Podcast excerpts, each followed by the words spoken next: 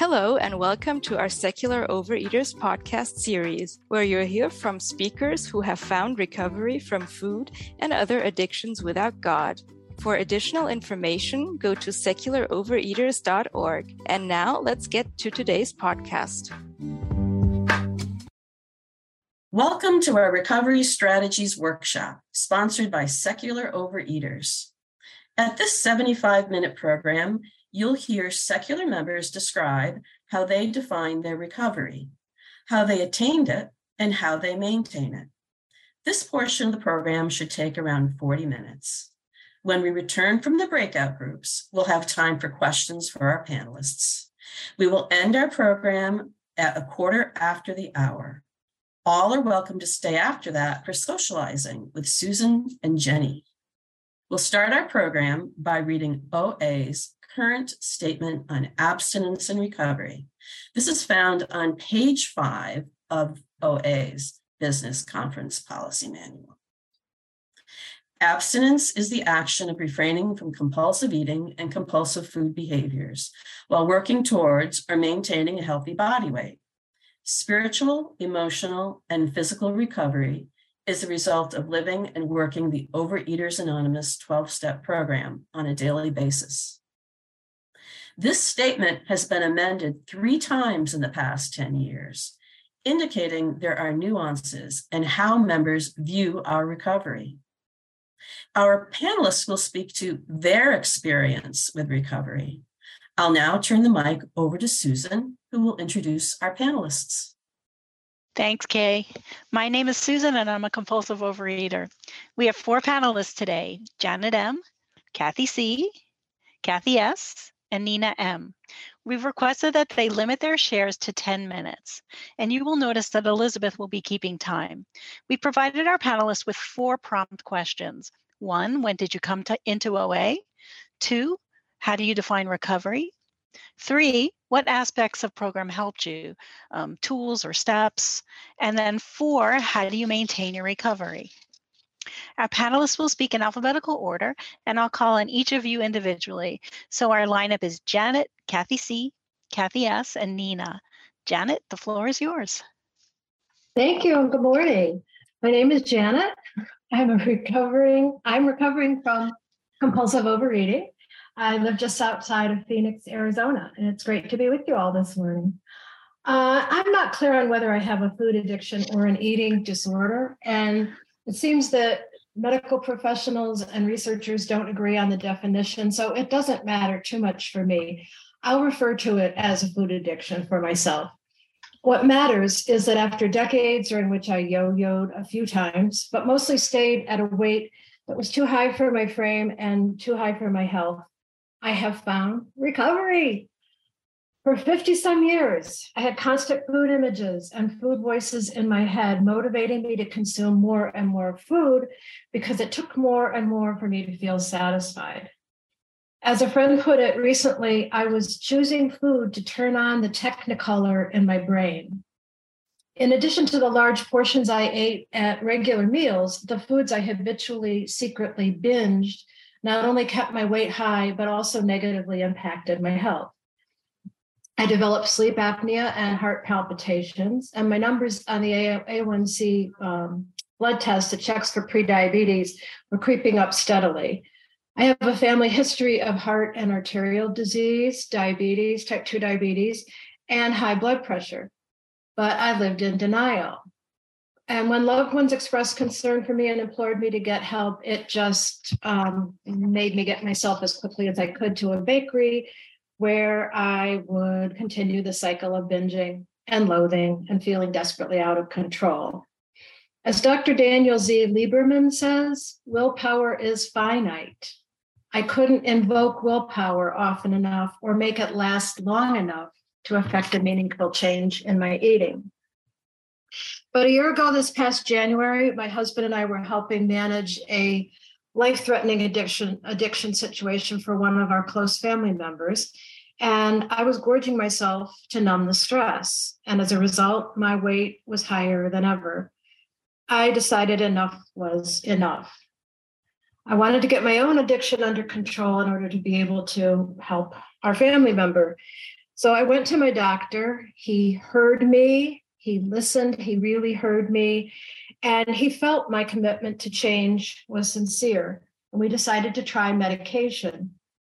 He had previously tried acupuncture with me, which had a, a limited effect.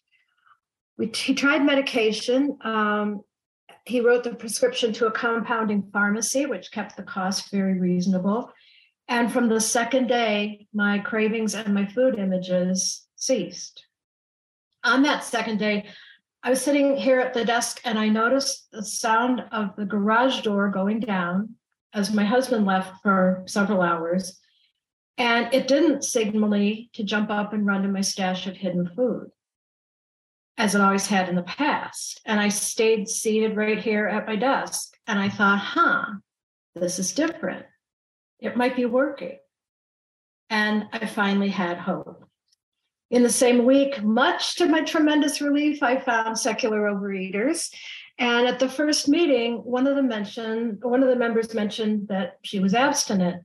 And my first thought was, oh, I could never be abstinent from the foods that I love so much. But over the next few days, I started to think maybe I could make that decision and stick to it. So I threw out all the junk that I'd been hiding and I cleaned out all the shared junk my husband and I had in the pantry. And fortunately, he was fine with that. Um, I started buying, cooking, and eating what I call clean and green, which is for me fruits, vegetables, lighter types of meat, fish and seafood, lighter grains, and virtually no processed foods. And I completely stopped eating sugar and flour. I increased my exercise from three or four to at least six days per week. And I started journaling meals and exercising and exercise.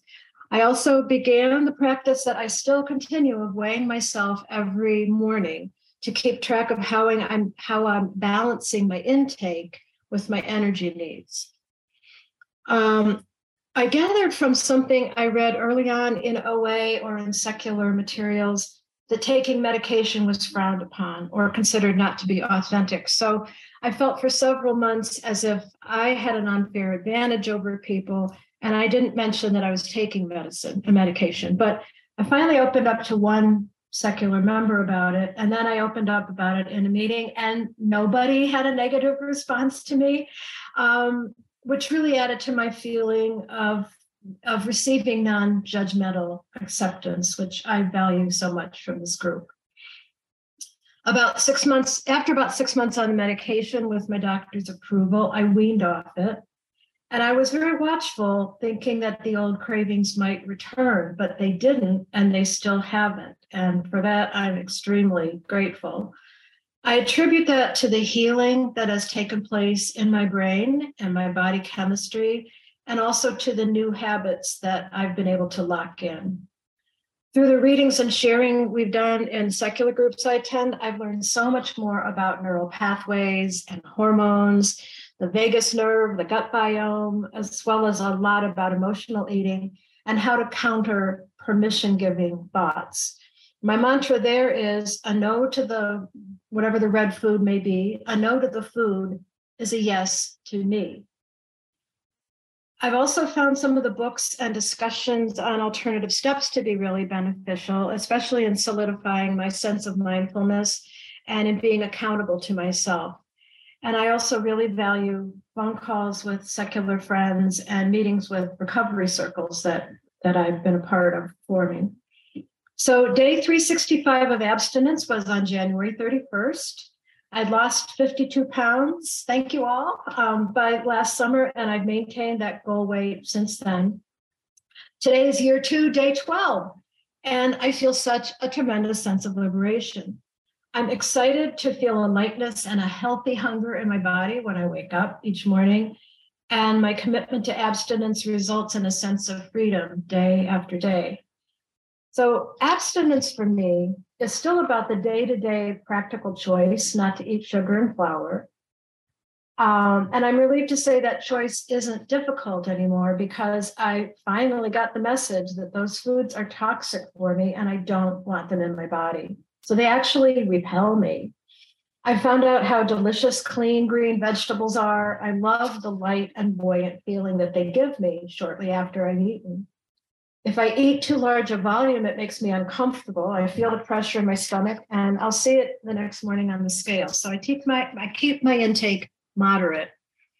On a higher level, though, abstinence has given me the power and control I need to maintain a healthy body. Uh, I no longer need the heart and acid reflux medications I used to take. I no longer use the CPAP machine that I use for sleep apnea. And my blood tests have shown that I'm well out of the danger for, um, for prediabetes. I know the word control is a hot button for some people. I remember years ago a friend saying her eating was the only thing in life she could control. And I thought to myself, that's the one thing I wish I could control. I, I couldn't embrace the traditional wording of step one that I encountered in OA because I could never bring myself to say I am powerless over food. Saying I was powerless would have felt like free fall to me and like giving up. Power was what I was seeking. But saying, as Jeffrey Munn does in his um, version of step one in Staying Sober Without God, that I was caught in a self destructive cycle and lacked the tools to stop it, that wording really resonated with me and it opened up a world of hope. And I began breaking the cycle and seeking the tools. So for me, eating is one of the few things in life I can now control. I prefer to think of it in slightly different words as I wrap up here. I am holding the reins on my relationship with food. I no longer eat out of boredom or as punctuation to stimulate myself while working or to numb pain or for entertainment. For, to satisfy those needs, I knit to keep my hands busy. I take a walk to regulate my body rhythms. I journal or talk with a friend to release my stresses, or I read a book or magazine to entertain myself. I make the decisions about how I will nurture my body. And given that I'm holding the reins, I envision a beautiful horse beneath me, propelling my body forward, and her name is abstinence. So I put together uh, my list of nine things that I do, which I'll be happy to post in the chat. Weigh myself every morning, eat three clean and green meals a day, plus one quarter cup almonds if I'm feeling true hunger pangs. Uh, drink plenty of water. I have one serving of alcohol per week at most. Daily exercise, um, I journal each morning, noting any stressors, positive or negative, and any unusual circumstances. Incorporate positive activities such as reading and knitting to reduce stress. Attend secular meetings, and I attend two per week, and I also give service to secular. I participate in recovery circles and I maintain supportive relationships with fellow secular members um, on a one to one basis and reach out when needed. Thanks, everybody. Thank you so much, Janet. All right, Kathy C., you're up. I'm going to time myself as well. Um, hi, I'm Kathy. I'm a compulsive eater. it's good to see all of you. Some of you I know, most I don't. Um, the prompt questions. So, when did I come into OA? Well, I came into OA at age approximately age 30. It's about 1987. So, do the math and you'll know I've been around a while. Um, however, currently I've been abstinent for a year and a half. So that'll tell you. I mean, this disease is cunning, baffling, powerful. It is. It's slippery. Um, I'm a person who uh, was raised by a compulsive eater. I've been a compulsive eater as soon as I was old enough to learn behavior and triggers. So that's pretty much since infancy. I think I've been a compulsive eater. I don't know if what the genetic uh, aspects of this disease are, but I know for sure I learned it at a very, very young age. So I'm a lifelong compulsive eater. Um, how do you define recovery? That's an interesting question. I like um, a, a definition that uh, a nutritionist once gave me for abstinence, which I really loved. She said, abstinence is eating and living in a manner that does not trigger the disease. And I thought, oh, so it's kind of like it takes the disease out of my life. So then it's up to me what else I want there to be in my life, you know, because it's like, okay, the disease was such a big part of my life. So now how do I want to fill my life? You know, and I've I've made a life for myself over the years in recovery because of that.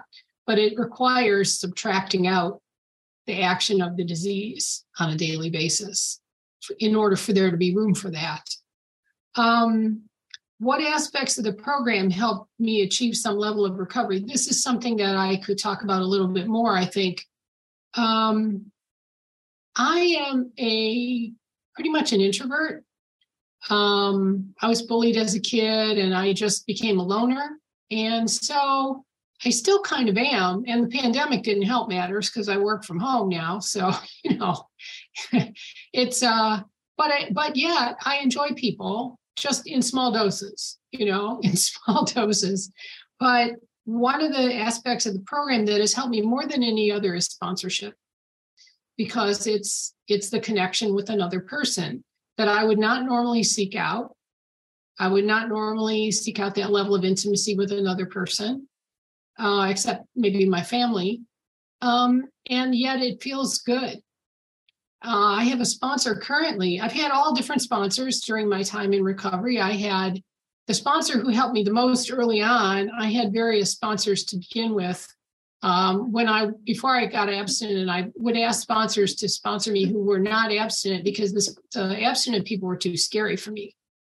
Because I had had a lifetime of my mom being the diet police, and I just did not want somebody overseeing me like that. Um, well, my first I call her my first real sponsor. She taught me a lot about how to work the program. And I was pretty God phobic when I came in this program. So um, I would say I'm less so now, although I do not consider myself to be religious in any sense. Um, so it means something different to me now than it did, you know, the traditional meaning of it when I first came in. But nonetheless, my first sponsor took me through the big book of AA. And what I got from that was how an addict thinks. It really does a good job of dissecting the thought process of an addict. And that helped me a great deal because I really recognize a lot of that in myself and realize that there's very little difference between the way I think and the way an alcoholic thinks. Very little. Um, it, you know, uh, having a food plan has been very important to me because left to my own devices, I will just go for it. I will just go for it and do kind of what I want. So, what the food plan has done for me in the beginning, it felt restrictive. Now it feels like, okay, this is my information about what will keep my body healthy. This is it. This is like for my age and my activity level, this is how much my body needs. Now, if I choose to go beyond that, my body's going to react, it's going to change. And my thought process is going to get squirrely if I start seeking out more and more and more, because that's my disease. My own personal disease is one of more. You know, I always say I used to watch when, in the early days when I used to watch Saturday Night Live and they used to have the Conehead characters on there. And one of the things they used to say was consume mass quantities. That was me. I so totally related to that. It was like more, more, more, numb, numb my feelings. That was always the thing for me. So having a food plan has really helped me. It's given me guardrails so that I just don't go off too far. And it's also helped me uh, get to a healthy body weight. Now, I did relapse during the pandemic. Now I'm pretty much back to a healthy body weight. I'm a little above where I need to be. But, uh, you know, that's all right. I'll get there. There's no hurry. Got the rest of my life. um, I also, um, how do I maintain my recovery? You know, I don't have, you know, this panel is called Recovery Strategies. And for me, strategies is a little bit more intentional and planned than what my life experience is. But what I have is an accumulation of things that sponsors and nutritionists and other members of the program have taught me. And here are some of the things that I do. Um, I don't weigh myself because, as a sponsor pointed out to me early on, there's no perfect number. Because if it's too high, you know, I make myself crazy, and if it's if it's low, then I want more. Like, well, it's not low enough. And in any case, I have body dysmorphia, so it's very hard for me to tell. So I I tend to go by my clothes Uh, you know, my clothes will tell me everything I really need to know about what size I am. Um, but my nut- my professionals need to know, my doctor needs to know, my nutritionist needs to know. So I have a schedule where when I see my nutritionist, I, w- I weigh myself and then I give her the number. So that's like every three months, something like that. Or when I go to the doctor, I get weighed. Um, but it just kind of takes that number out of my head. Uh, and that's very helpful because I need all the space I can get in there for like life, you know. Um, another thing I do is, you know, a lot of people pray in the morning. I've never been like a meditator per se, and I feel like I want to do that more. But when I I have a very um, it's not rigid at all, but I would say I have a routine. And when I get up, one of the first things I do is I make breakfast because I'm one of those people that's hungry first thing in the morning. I know some people are not, you know, they really can't eat first thing in the morning. Me, I'm waking up, I'm like, the disease is like ready to go. So one of the first things I do is I eat my abstinent breakfast. And the next thing I do is um, I have a tracking sheet that my nutritionist has me fill out. So I fill that out in the morning and I email that to my sponsor. Because I think after a while she gets tired of like hearing all the, you know, people committing their food over the phone, it's like, oh my God, I can't listen to this again. But if I put it in an email, she can read it whenever she wants. But once it's out of my hands, I know it's turned over. And that's one that's the turning over. Um, you know, that's actually a step three for me. A sponsor of mine, you know, again, this this early sponsor that I had, she taught me that my action of step three is following my food plan because that's turning it over you know, turning it over from what I would rather do to something that's healthier for me. And turning it over to, I guess I would say, spirit of the universe, which is kind of more like what I believe in, but certainly to the collective wisdom of what I learn in this program is healthy for me to do. Um, and so on there, I write what I'm going to eat for the day. And I pretty much, that's pretty much what I have you know, one of the things that I struggle with, um, and I don't eat sugar because I just like I can't handle it. It's you know, it's for me, it's like an alcoholic taking a drink. If I if I eat a lot of sugar, I'm just like I'm off. Or even sugar look-alike, like fruit sweetened sugar, sugary type foods. No, can't do that either. But um, you know, so I have my lunch planned out, I have my dinner planned out. Sometimes I need to make a change, and I just email my sponsor or when I talk to her the next day, you know, I just tell her. But not keeping it to myself because my particular disease thrives on keeping it to myself, keeping it a secret. As somebody once said to me, any rule I make, I'll break, which is certainly true. So if I'm alone with it, I will break the rules because nobody knows and it's just up to me. Well, yeah, but I'm the one who play, pays the price for that because my body will start reacting if I'm if I start eating more food. I would just say that I'm really glad to be here and I'm really happy and looking forward to hearing what other strategies other recovering people have. So I'll keep coming back. Thanks. Thank you so much, Kathy. All right, Kathy, yes, it's your turn. Good morning, everybody. Kathy. I'm in Northern California. Lovely sunny day today. I'm in recovery from compulsive overeating and sugar addiction. Um, I first came into OA in November of 2018, absolutely desperate because I had tried everything, every diet, every method, everything I could think of to lose weight and keep it off, and that never worked. I had three amazing revelations in that very first meeting. One, I was an addict. I had no idea I was an addict that was kind of mind blowing. The second one was I wasn't alone. There were people in this room who did the same bizarre food behaviors that I did. I wasn't the only one doing it in secret. Lots of other people were doing the same things. And the third revelation was this is recoverable because those people were talking about those behaviors in the past tense. Here's what I did they weren't saying, here's what I do. So for the very first time, I thought, oops, maybe, maybe this is going to work for me too. the first share I heard was uh, a person saying that while they were eating, they were thinking about what they were going to eat next. And then while they ate that, they were thinking about what they were going to eat next. And finally had the realization there just wasn't enough food in the kitchen to satisfy whatever it was that was going on. That's just exactly how I felt. It was amazing hearing my thoughts and frustrations and fear right there in a share. So that kept me coming back. And my idea of recovery is the freedom from the compulsive behaviors and the freedom from the compulsive thoughts. Now, I've got the behaviors mostly gone, but I still struggle sometimes with the thoughts because they've been ingrained for decades.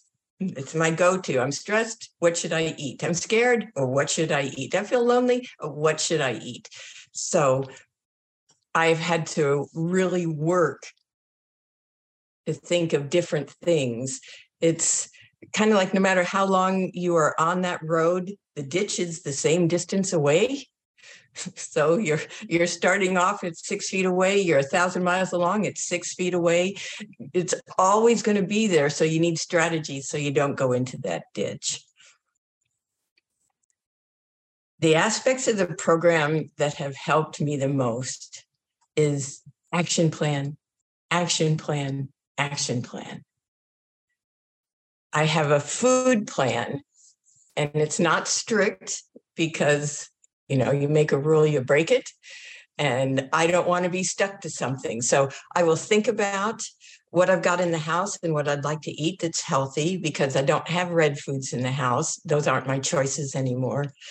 But if I wake up in the morning and what I planned for breakfast doesn't sound delicious anymore, then I'll have what I wanted for lunch. I'm fine with that. I'm not rigid at all in this plan. So I got rid of all of my red foods and I got rid of those foods that aren't red in themselves, but made me want the red foods. I had no idea there was that connection in the food world, too. I go to a lot of meetings. I know there are some folks who can get by with one or two uh, a week. I go to a meeting at least every day. I need the support because, as I said, this habit was so ingrained for decades and decades. So I need to keep it first and foremost in my head that these behaviors don't serve me any longer, that these behaviors are unhealthy. And going to meetings and listen to people share and sharing myself helps reinforce that. I always thought I could do this alone because, you know, superwoman, I can do anything by myself, right? Um, well, that didn't work. So I have established a wonderful network of support. I am in recovery circles. If you haven't joined a recovery circle or started one, they're quite wonderful. Um, I have a sponsor who, um, even though she's not 100% secular, she absolutely respects that I am. And so that works well. Um, I have sponsees because nothing helps you get back on track when you want to get off it than when you're helping somebody else get back on track. So I have several sponsees.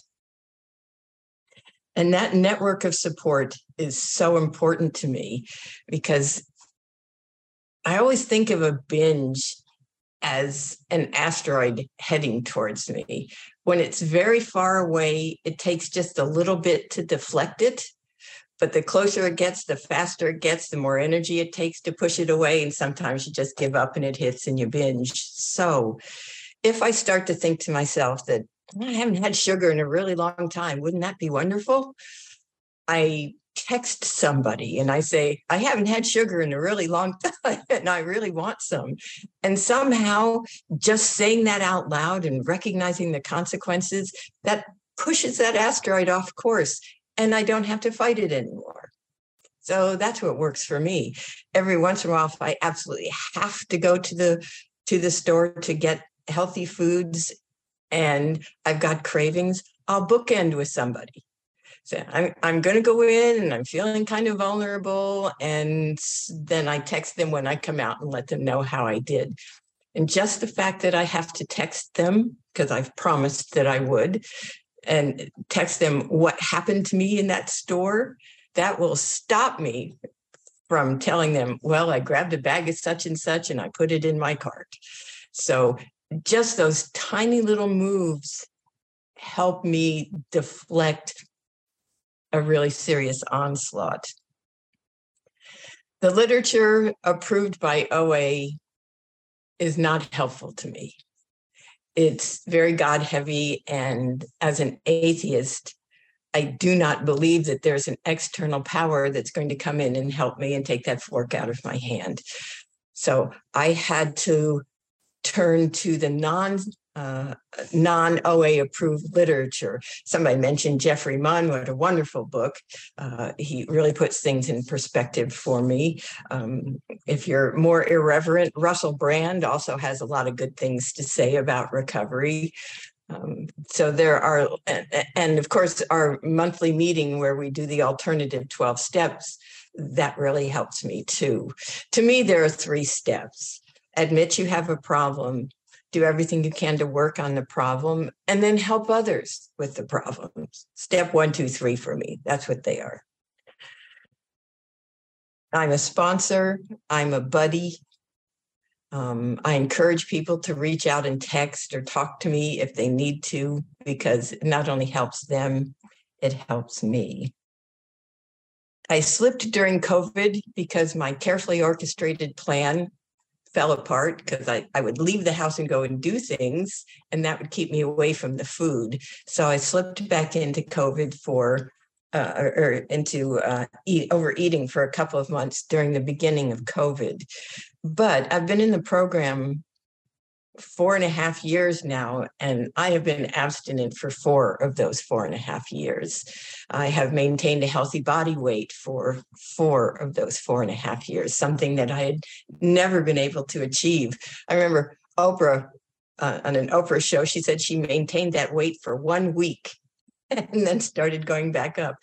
Uh, that would be a record for me. I would maintain it for a day and start going back up. So uh, this is this is wonderful, and it really has so many benefits. I, I don't like nothing tastes as good as abstinence feels because excuse me, I don't buy that one. But abstinence is wonderful because your body feels good and as other people have mentioned you don't need the meds you don't need the sleep machines you uh, you can turn yourself over in bed because you're not turning 50 or 60 extra pounds there are so many wonderful benefits to being abstinent and to maintaining that healthy body weight I exercise every day. I'm a line dance instructor, so I'm on my feet a lot. And it's fun and it's social and it produces endorphins and makes me feel good. Uh, sitting around on the couch does not make me feel good. And so I am up and active as much as I can be. And that's one of the main reasons, the main ways that I maintain um, is I'm active every day. I plan my food every day. The one thing that I miss a little bit that I have sacrificed for my abstinence is meeting people for food related events. I don't go to potlucks because they're triggering for me. I would much rather meet you and go for a walk than meet you for lunch. Um, I, I, try to do everything I can to avoid those food themes. Um, and uh, all I can say to anybody who is struggling is keep coming back. My mind switched from I feel so sorry for myself that I can't binge to I feel so good that I'm not binging. It really works if you stick with it. Thank you. Couldn't get myself unmuted there. Sorry. Thank you so much, Kathy. Now we're going to hear from Nina. Hi, everybody. Good to be with you. I'm Nina. I'm a compulsive eater. Um, so when did I come to OA? I I would do some screen sharing and show you a photo, but I fear it would take too much time. But um, I came to OA right after Thanksgiving in 2017, and I weighed 320 pounds, and I binged, and that's all I did. I binged, I purged, I planned binges, I cleaned up binges, I strategized where I was going to get more food. I thought about the last place I had shopped or ordered from. And, you know, you look at the credit card receipts. I ordered from that place Tuesday. I got to order from this place today constantly. I would eat the food in the car on the way home. I couldn't even make it home with it. It's all I did, and it's all I thought I could do. And the and I'd been eating, and I, and I call it eating like a monster because it was not eating like a person, which is what I hopefully do now. Um, and that started, you know, like so many of us when I was six or seven years old with sneaking food and hiding wrappers and couch cushions and then being deeply, deeply ashamed when they were found. And it progressed to binges and then to purges. But I would always try to stop.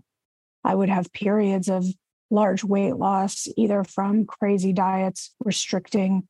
You know, I had so many doctors and nutritionists and therapists and people who otherwise loved me, who the only thing they cared about was losing weight. So they promoted really bad behaviors for somebody with with the, with clear eating disorders from a very early age. Um, and so I would lose chunks of weight. One of the largest was in 2003 when I conned everybody, primarily myself, into thinking I should have a fairly drastic bariatric surgery. It was a very bad idea. My body never really healed from it. And I I did lose about 70, 65, 70 pounds in about the first several months because I was so afraid of bursting a stitch. But it was very triggering for my bulimic issues because food would get stuck. And because I'm me, I leaned into that. And so I figured out how to binge, purge, and I had it reversed a year later, put that weight back on, probably another 100 pounds or so. Um, and, you know, by 2017, I wasn't trying to stop anymore. I had decided this was the only way I could get through the day. I didn't work, I didn't go to school. I moved into a house and got shades that pulled both up from the bottom and down from the top so that I could stay hidden. Um, I these binges, when I say daily, I mean daily. And when I say epic, I mean epic. You know, thousands and thousands and thousands of calories. And I had had a lot of health issues you know, throughout my life, certainly exacerbated by the way I was eating and my size.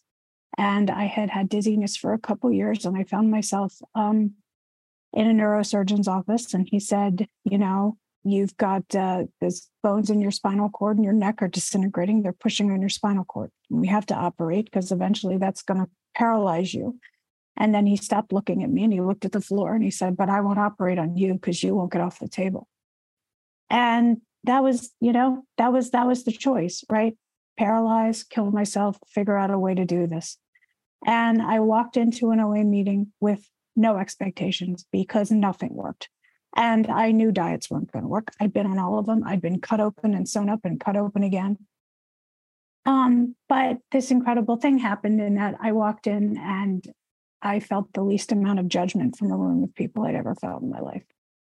And i heard people telling my story. And I kept coming back.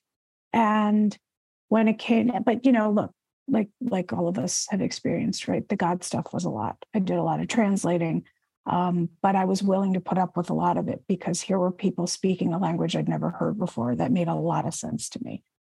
Um, but when it came time to work the steps, I, of course, was very open and honest about being an atheist. And the woman who 12 stepped me that first time said, and it turned out to be a really important thing for my recovery. She said, Was there some concept, not a belief, not a not a system, just a concept that I could use, use to be able to work the steps?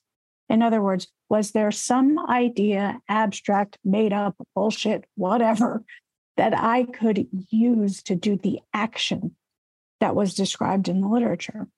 And she suggested I do the writing exercise where you sit down and you say, What do I need? What would I need to help me do these things? What would I need to help me make different decisions?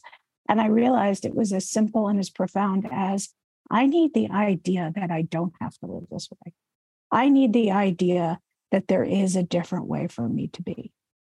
And as it turned out, you know, that's kind of acting as if on one end, but it's also kind of profoundly spiritual on another because what I realized was I do think that there's an energy to life. It's in cells, it's in my cells, your cells, this table cells, everything. And it has goodness and it has healing and it has recovery and it has redemption. And I get to access it. I get to me. This piece of shit gets to access it. And that's the higher power that allowed me to work the steps. And I've been abstinent since about a week into program. I've lost nearly 200 pounds and I've kept it off for almost close to two years at this point. I had never even approached a normal weight, let alone tried to maintain one. Um, and when it comes to the question of how do I define recovery, which is sort of also how I maintain recovery, the key thing for me is space. Um, there's a quote that I love that I have part of tattooed on me. Uh, between stimulus and response, there is a space. In that space is our power to choose our response. In our response lies our growth and our freedom. That's from Viktor Frankl, who is a psychologist and a Holocaust survivor. I'm a psychiatrist, actually. Um, so literally, that's the pause between the thought, the craving, the, you know, whatever, and actually doing the thing or not doing the thing you should do. And then figuratively, that's the space in which what I call my better self, which is the part of me that taps into that energy, that acknowledges that energy, that acts as if that energy can work for her. That's the space in which that voice is louder than my garbage self. And it's kind of like you're in a dark room. And I'm, I shouldn't say you, I'm in a dark room and there's a sliver of light coming from a cracked open door. And I stick my foot in that crack and I wedge it open and I squeeze myself in there and I sit in that space as much as I can and try and hear that voice, that voice that not only knows what that next right action is, but does it, even if she doesn't want to, even if it doesn't make sense, even if it hurts like hell. And um, that's what enable that space enables me to keep food in its own lane. You know there's a great story in the big book which i'm not i'm not a big fan of it but um, there's one story about his sobriety had to live a life of its own. And i think about that all the time you know life has not gotten i mean listen i'd much rather be facing the things i'm facing at this weight than the other weight but life doesn't stop doesn't get easier. But the thing is i actually have a life now. I'm a couple months from graduating law school um, i'm going to actually have a career for the first time in my life um, at 43. And it's because the space lets me be uncomfortable because I have this idea that I'll be okay, that I don't have to self destruct. And, um, you know, it's the space where I play out the tape. And, you know, I, I, the tape, there's a bitter end on my tape, and it's literally me over 300 pounds, passed out in a parking lot on heroin because all the pot I'd been smoking to stop feeling ashamed wasn't working anymore. I mean, it's dramatic. It doesn't always have to be that dramatic. It can be my pants will be tight. It can be I'll have a stomach ache. It can be I'll feel less hopeless. I'll feel more hopeless, you know, than I can put up with. Playing out the tape can be little or it can be huge. And, you know, my bottom line about recovery is not binging. And because my bottom line about recover, not binging is the bottom line of my abstinence, and my abstinence is the bottom line of my recovery. And that also allows me space in which to see a gray area where maybe if I slip, that I get to be honest and acknowledge it. And because it's not black and white, I don't have to throw out the baby with the bathwater. I can course correct and get back on track with it. And so um, I'm sure I don't have a lot of time left, but um, so beyond that, uh, other aspects of program that helped, you know, I'm glad I came into traditional OA. I'm glad I, you know, did the 12 steps in a traditional way, went to big book studies, all of that, because I feel like I needed that basis from which to depart. I rewrote the steps, I rewrote the prayers. I, I have a plan, I give it away, I sponsor. It's, I always hear the things I need to hear when I say them to other people. And um, I will wrap that up at this point. Thank you. Thank you so much, Nina. And to all our panelists, thank you. That was wonderful. And now I'm going to turn it back to Kay. Thank you.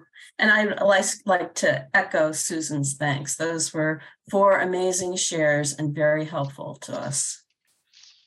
So, welcome back, everyone. Um, we invite you to post your recovery strategies in the chat to share with everyone. And now we have time for actually just a few questions or comments for the panelists. If you'd like to remain anonymous and you have a question or comment, you can post your question in the chat to our team member, Elizabeth C., and she'll read the question aloud. Please raise your, raise your virtual hand to share for up to two minutes, and Shirley will call on you when it's your turn. Thank you. So um, I asked the question how to make the move from not abstinent to abstinent besides quote white knuckling for that interim. And I got the answer do it one meal at a time, one hour at a time. Wondered if anybody else has feedback for that. I have a little bit. Um, I always say I got a lot more. I had a sponsor who used to give me a lot of suggestions. And I used to, I was like a two year old. I used to ask, why, why, why? why is this going to work how should i you know what what why why? Give me the whole rationale for why this works and then maybe i'll try it. And i started getting a lot better results when i stopped asking why and i started asking how. How to follow the directions. Like okay how do i do this? Just to try it just for the hell of it and see if it worked. And lo and behold usually it did work.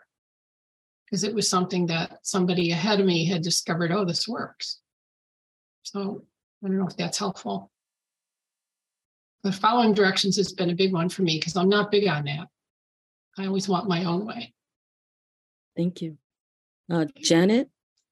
Um, I I would agree with one meal at a time, but with having made a decision ahead of time is what worked for me. When I got to that enough is enough point, because other times in my life when I tried to simply lose weight, I wasn't fully committed. And I realize now that I have full commitment, how different that feels. It was a mental shift. It was like walking from one chamber of my brain into another chamber of my brain and shutting the door forever on that previous chamber. So, but certainly um, following my plan one meal at a time continues to build on my confidence that I can continue to do this. Thank you. Anyone else? We have time for probably just one more. Yeah, hi. I've got a question from the chat from the, the community.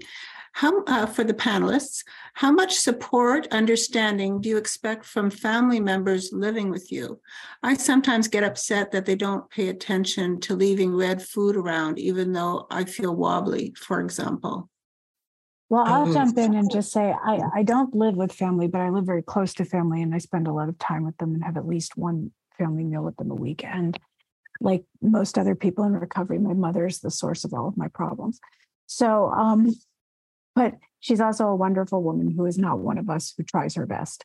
And um, at the end of the day, and and I have the luxury of being able to leave and go to my own home. So with that caveat, um, I'm responsible for my recovery. And yeah, I resent it when other people make it harder.